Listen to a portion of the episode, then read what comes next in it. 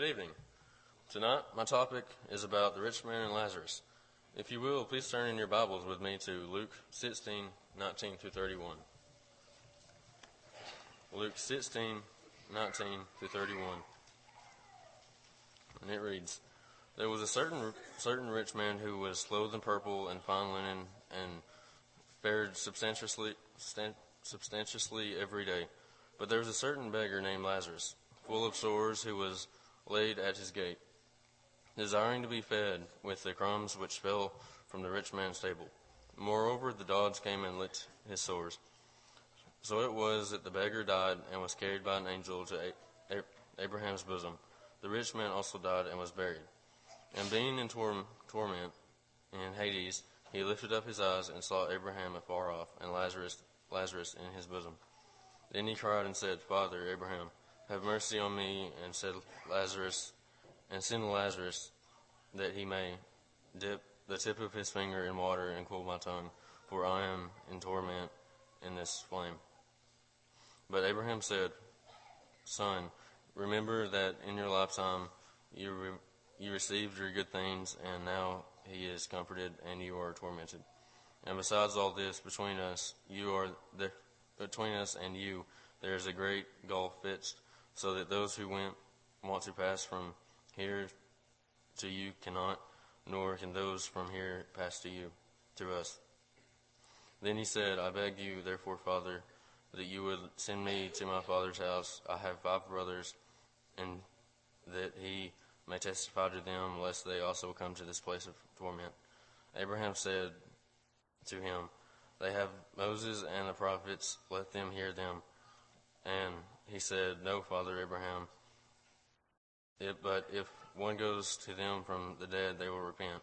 But he said to him, If they do not hear Moses and the prophets, neither will they be persuaded, though one rise from the dead. Now let's see how the Webster's Dictionary defines being rich. It states having a lot of money and possessions, and having or supplying a large amount of something that is wanted or needed. This is how the world defines rich.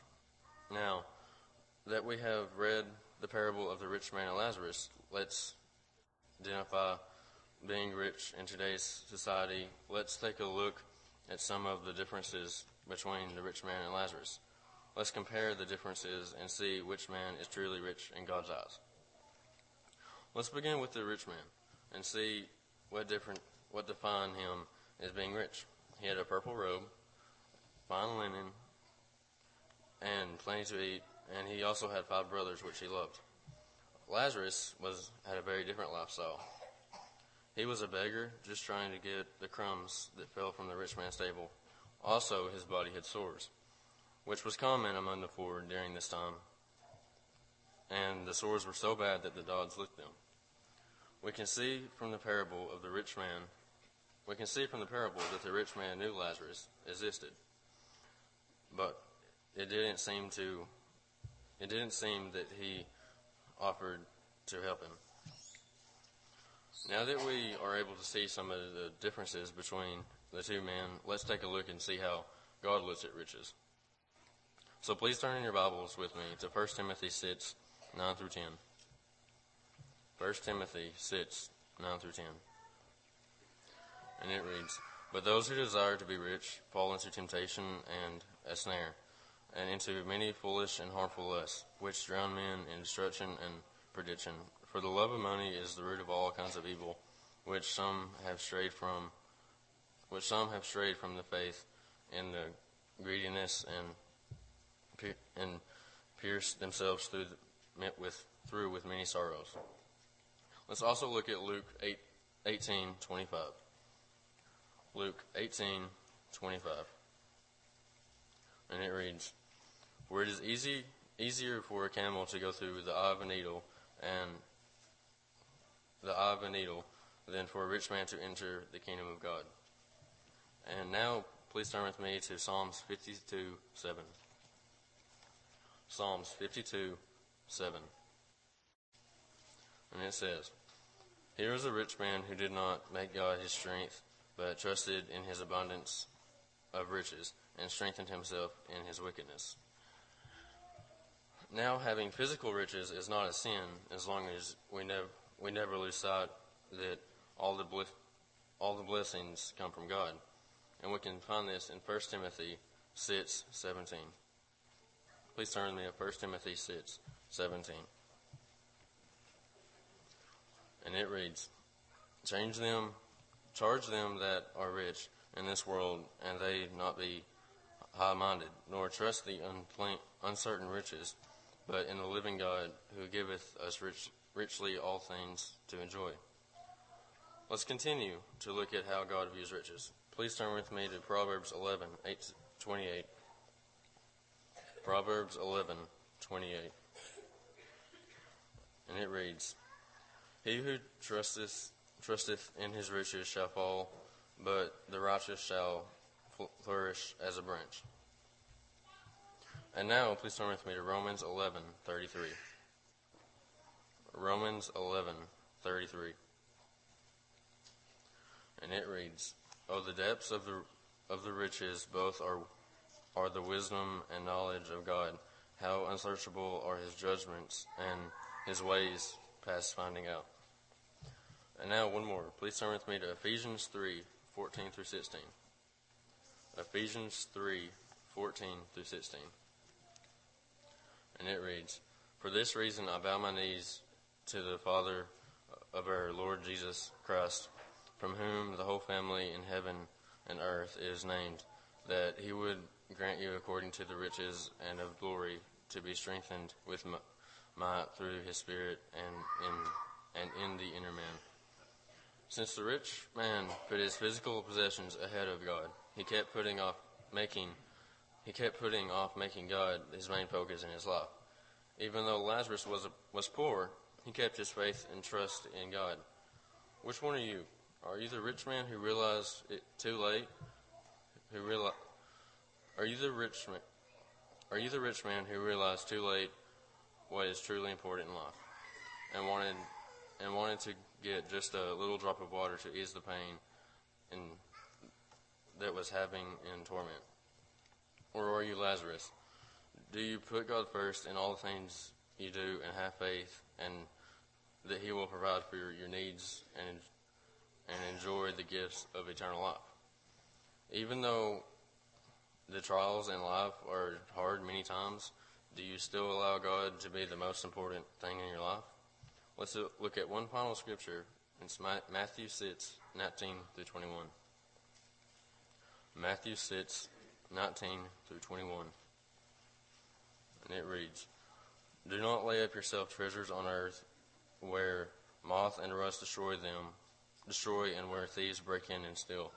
But lay up yourselves treasures in heaven, neither moth nor dust destroys, and where thieves do not break in and steal. For where your treasures is, there your heart will be also. There is no doubt that what is in your heart shows in our actions. We don't know when our life will end, and just like the rich man and Lazarus, but are you ready at any time for your life to end and have the blessing of heaven? Or are you just going to keep putting off the decision to make God the focus in your life and hope to have a time to change?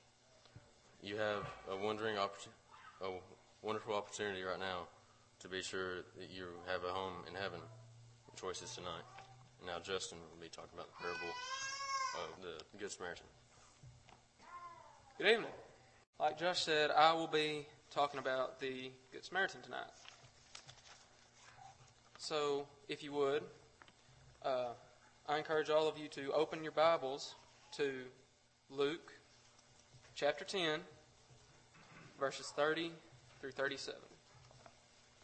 Luke 10, 30 through 37.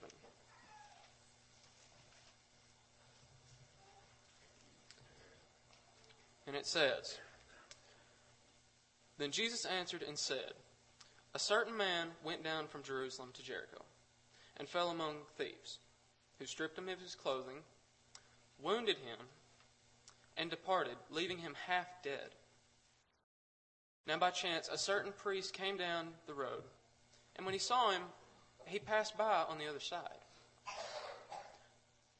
Likewise, a Levite, when he arrived at this place, came and looked and passed on the other side. But a certain Samaritan, as he journeyed, came where he was, and when he saw him, he had compassion.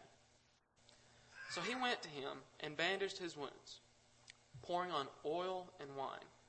And when he set him on his own animal, brought him to an inn, and took care of him. On the next day, when he departed, he took out 2 denarii, gave them to the innkeeper, and said to him, "Take care of him, and whatever more you spend, when I come again, I will repay you." So which of these 3 do you think was a neighbor to him, and who fell among the thieves? And he said, "He showed mercy on them." He who showed mercy on him. Then Jesus said to him, "Go and do likewise." So now, I got to ask y'all something. Have you ever put something off and just kept putting it off? Just constantly saying, "I'll do it later." That there is putting the pro in procrastination.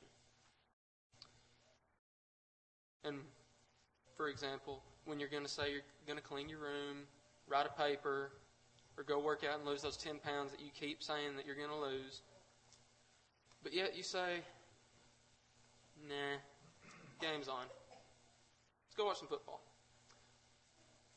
How many of us have done something of that matter? I mean, I have.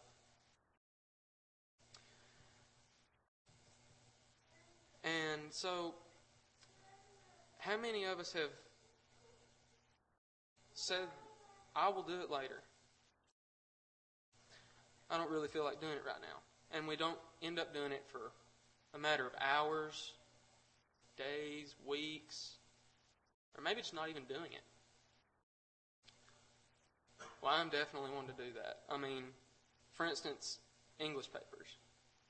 Me, along with a bunch of people that I go to school with, we all say, "It's due in 3 weeks. I'll have plenty of time to do it on the weekend. It's fine. I don't have to do it right now." But what I end up doing the night of, before it's due, at 10 o'clock at night, I'm scrambling to finish it because I have waited too long. I don't have it ready when I need it. And so I end up writing the paper at 10. And although I get it done, I'm always not sure about it. So, I guess you could say that I put the pro in procrastination. But I'm not the only one. And the parable that I'm covering is going to tie right into that. So, if you would, turn back in your Bibles to Luke chapter 10, verse 31. And we read, "Now by chance, a certain priest came down the road, and when he saw him, he passed on the other side." And so, when we read about this, we read about the priest and the Levite. The Levite in verse 32, it reads, "Likewise, a Levite, when he arrived at this place, came and looked and passed on the other side. They came across this man that was wounded, stripped of his garments, yet they put him off for another to come by to take care of." A Levite and a priest both just kept on going. They did not take care of him as soon as they saw need. And they left him there when he needed tending to the most.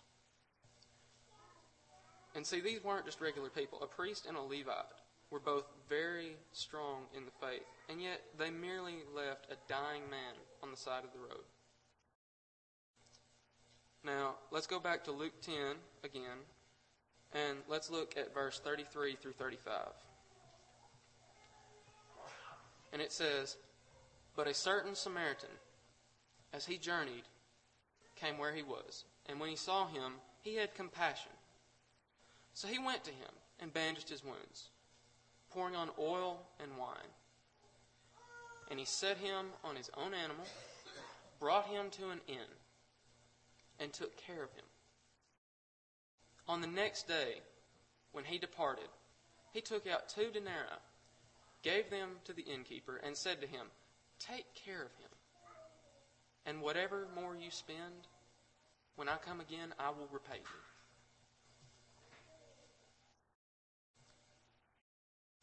We read about how the Samaritan, a man of a people hated by so many, who came to help the dying man. He bandaged him, set him on his own animal, and took him to safety. He took action on the sight of this man dying on the side of the road. He did not think, "Oh, I'll just help him later. I need to do something else right now." No, he helped the man he had never met before in his life, a complete stranger. He helped him as soon as he saw need. Can you say that you would do the same? Could you do the same for a man lying on the side of the road? Or would you merely just pass him by? Would you see the man sitting there and you think, "I'm on my way to Walmart. I really need to get those groceries." Or, "The game's on.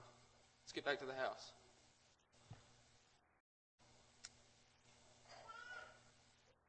Now let's look at it from another standpoint. Say that there's someone at your work or school and they're fallen in the faith, or they don't even believe in Christ. They don't even know Him. Will you pass them by? Will you leave them for another time? Will you say to yourself, "I really should tell them about Christ, but I've really got to get to class, or I've really got to get back to work"? Why would you put that off? Why would you leave that soul unattended? Will you be like the preacher and the Levite and leave their soul sitting on the side of the road? Or will you stop procrastinating and take care of them like the Samaritan did? Don't put it off any longer. If there's someone in your life that's struggling or does not believe that Jesus is the Christ, lend them a hand. Don't pass them by like the priest or the Levite. Now, one last thing before we stand to sing this invitation. If you're thinking of becoming a Christian, or you are a Christian and you're having troubles in your life, there's a seat, there's an entire bench and a half. We can even go into the second rows if we needed to. Come on down front. Don't wait. Time is short, and life is passing us by. Don't put it off any longer. If you need to come forward tonight and ask forgiveness or to become a Christian, I encourage you to do so tonight as together we stand and as we sing.